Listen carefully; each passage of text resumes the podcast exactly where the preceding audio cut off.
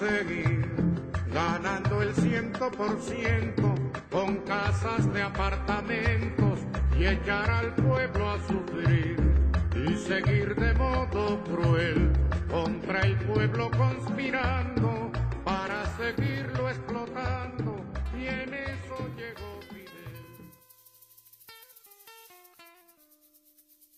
Bom dia, boa tarde ou boa noite para você que estiver ouvindo em qualquer lugar, em qualquer plataforma. Nós somos o Pode Isso Marti, um podcast sobre assuntos de América Latina. Eu sou o Marcos. Eu sou a Brian. Eu sou o Samuel. E nós vamos tratar do assunto sobre imperialismo nas comunicações da América Latina. O primeiro tema desse primeiro episódio, ele é mais é, uma introdução. É, eu queria perguntar para vocês, Samuel e Brian, é, por que, que é importante uma dominação comunicativa e como que vocês entendem que essa dominação começa? Para a gente pensar isso, eu acho que era importante a gente retroceder no tempo e ir lá nos primórdios dos Estados Unidos, principalmente na época de 1916, quando o presidente Wilson foi reeleito, né? E ele já é reeleito com, uma, com um slogan bastante interessante, né? Que se chama Paz sem Vitória.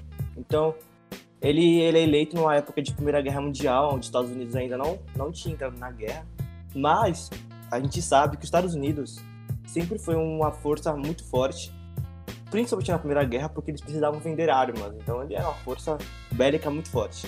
Porém, o povo, dos Estados Unidos nessa época, era um povo bastante pacifista. Então é um povo que não queria entrar na guerra.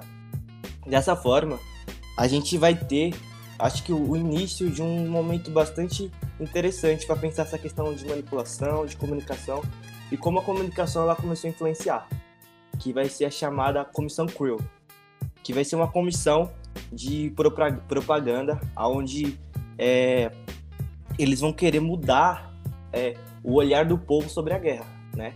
Então, um, um, povo americano naquela época, nos primórdios de 1916, que era um povo até então pacifista, ele vai é, ter uma mudança completamente diferente por um povo bastante bélico, a partir do momento que a propaganda entra nisso com uma forte, é, uma forte influência, né?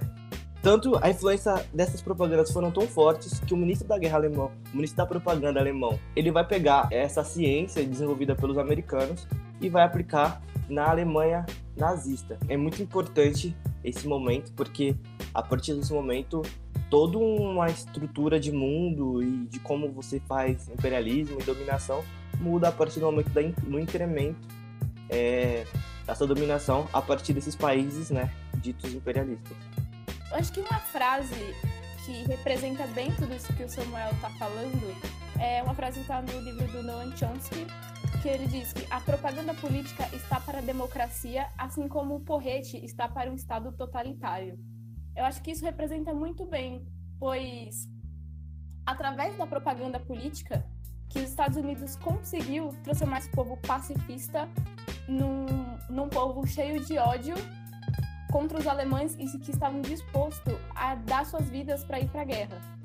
Dentro disso, dentro de como a gente pode pensar essa questão, tem uma outra questão muito importante, porque a estratégia utilizada principalmente pelos Estados Unidos, que a gente vai se ater aos Estados Unidos nesse primeiro momento, é a ideia de uma construção do consenso, né? Que seria essa ideia de você conseguir fazer com que é, no livro do Noam Chomsky ele chama de rebanho desorientado. Esse rebanho desorientado pudesse ter é, pudesse ter um caminho. E quem iria dar o caminho para esse rebanho desorientado? A partir do momento que você conseguisse é, influenciar as classes intelectuais e que elas não conseguir, que elas não contestassem aquela propaganda, você conseguiria facilmente dominar aquele, esse rebanho desorientado que no caso do, no caso é, do, dos Estados Unidos eles achavam como um povo que realmente não tinha pensamento, que não pensava e tal. E eles foram bem sucedidos, porque a máquina de manipulação de comunicação americana é muito efetiva, né? Porque a gente sabe que os Estados Unidos entrou na Primeira Guerra Mundial e, e com a campanha muito forte, com investimentos muito fortes nessa questão de propaganda, de publicidade, para que os Estados Unidos entrassem na guerra e pudesse ter apoio público, apoio popular.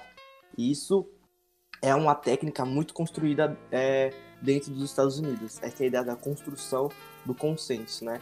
Você mudar é, esse, esse pensamento.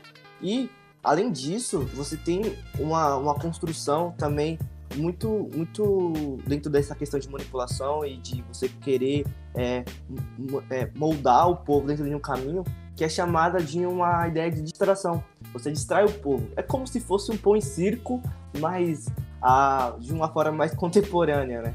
Que você distrai o povo a partir dos jogos de futebol americano, jogos de basquete. Você, você utiliza o esporte não como uma ferramenta de entretenimento, mas utiliza o esporte como uma ferramenta de entretenimento e de desvio de atenção, de você de alienação, para que o povo possa focar em uma situação totalmente diferente e não possa olhar para que realmente é importante, né? Acho que também é importante pensar esse ponto.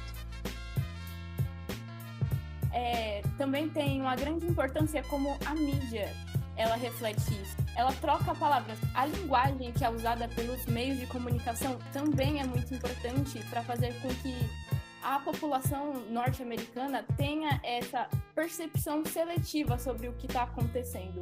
Por exemplo, mortes de civis, eles tratam muitas vezes no, nos noticiários como um dano colateral. Ou seja, ele pega um evento que é muito importante e trata como se não fosse nada. Então, isso também ajuda a guiar a população para ter um para manter o apoio, por exemplo, sobre as guerras. Dentro disso, dentro dessa máquina de propaganda e de toda essa questão de manipulação, a gente tem alguns meio que alguns jargões que são utilizados, né, para poder ter essa questão de é, essa utilização de propaganda.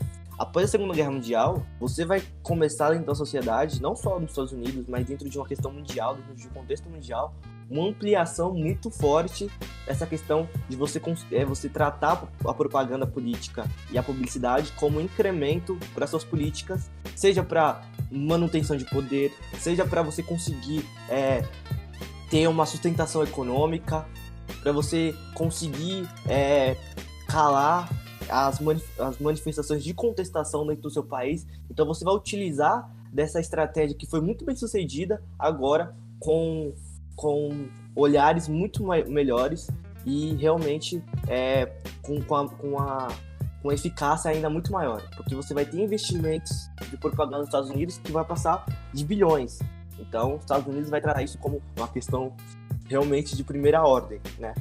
E também, outro, outra questão importante também, os Estados Unidos, ele usava é, essa questão do americanismo, dessa ideia do American Way of Life, essa ideia é, do consumismo dentro dos Estados Unidos, essa ideia do, da, do grande Estados Unidos, de, de, de um povo ser necessário para o crescimento do grande Estados Unidos, para que toda vez que você tivesse um movimento de contestação, você invalidasse esse movimento de contestação, dessa vez sem força, sem violência, mas a partir do discurso construído a partir dos jornais, né? Então você vai ter é, essas grandes mídias, que você vai ter esses oligopólios midiáticos que você vai ter construído nos Estados Unidos, elas vão mediar é, o pensamento americano por muito tempo, e até hoje, né? Então a gente é muito influenciado por essas notícias, né?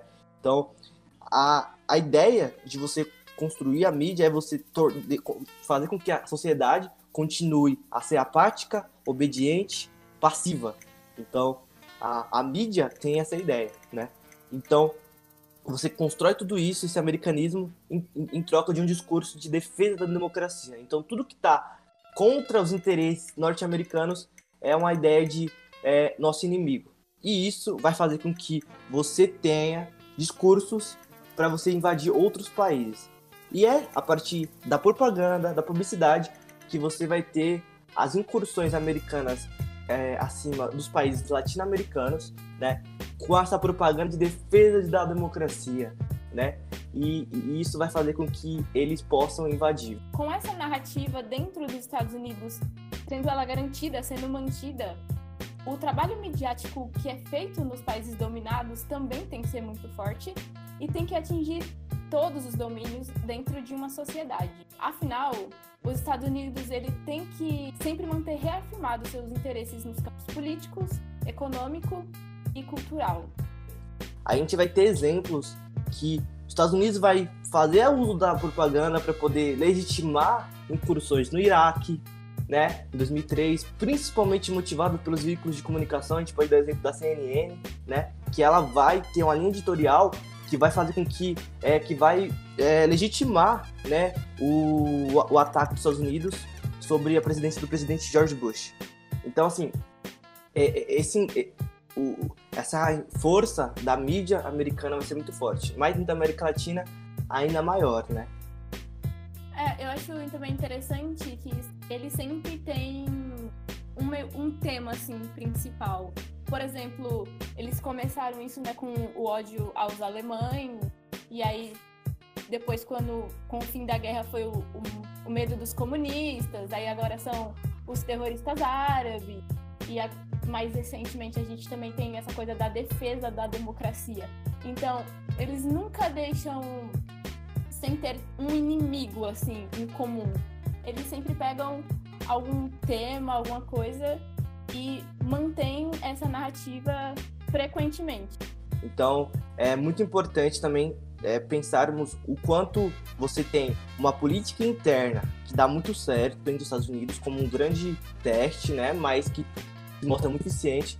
E a partir de você conseguir ter o sucesso interno, você é, usa essa mídia, usa essa publicidade, usa esses investimentos para você ultrapassar suas fronteiras e você vai para os países latino-americanos e, e, também se utiliza da propaganda, se utiliza da, da publicidade para você conseguir né, é, seus, seus, seus interesses econômicos, seus interesses políticos e, e seus interesses, né, conseguir realmente realizar seus interesses dentro do campo econômico, o interesse americano vem através do monopólio das matérias-primas que esses países latino-americanos têm a preços baixos, né? Então, é muito aquele, aquele, aquela, aquela, aquela relação de imperialismo, né? De você fazer a dominação daquele país e pegar aquelas matérias-primas a preços baixos, a uma mão de obra barata. Então, tem toda essa relação. Como que você daria a influência dos Estados Unidos a partir da faceta política? A partir de você é, dar apoio aos governos conservadores, principalmente autoritários, sejam eles militares ou civis, que sirvam é, para a continuidade da exploração. Esses governos estão é, privilegiando as transnacionais, estão dando concessões, né? Então, por isso que os Estados Unidos ele, ele, ele faz, ele entra dentro disso por meio desses, desses momentos além deles impor também os próprios, as próprias crenças, os próprios valores, normas de comportamento que são dos Estados Unidos, eles impõem isso dentro da América Latina. O nosso tempo está terminando, o primeiro episódio está encerrando por aqui, mas antes da gente terminar de gravar, antes da gente lançar esse, esse essa questão, eu queria colocar para você que está ouvindo, para você que está expondo esse áudio para sua turma, para os seus amigos, para sua família, sei lá para quem, uma proposta de atividade em cima disso que a gente discutiu hoje. A proposta é a seguinte: dentro do que foi dito, fica o questionamento: você consegue identificar a sua realidade com o que você vê pela televisão? Você acha que uma coisa reflete a outra? E por quê? Por que sim? Por que não? Porque eu acho que talvez? Não sei. Cita exemplos. Traz um exemplo de como que você percebe a sua realidade dentro e fora da televisão. Eu queria agradecer o, os participantes desse episódio. Muito obrigado, Samuel. Muito obrigado, Brian. Que honra.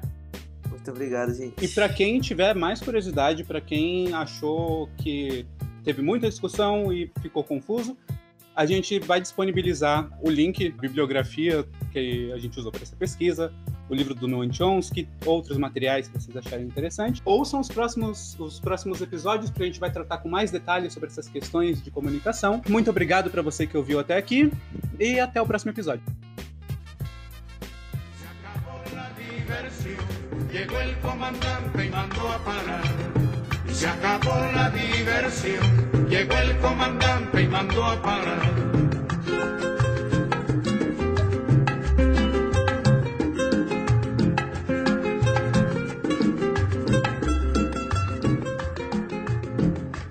pensaban sería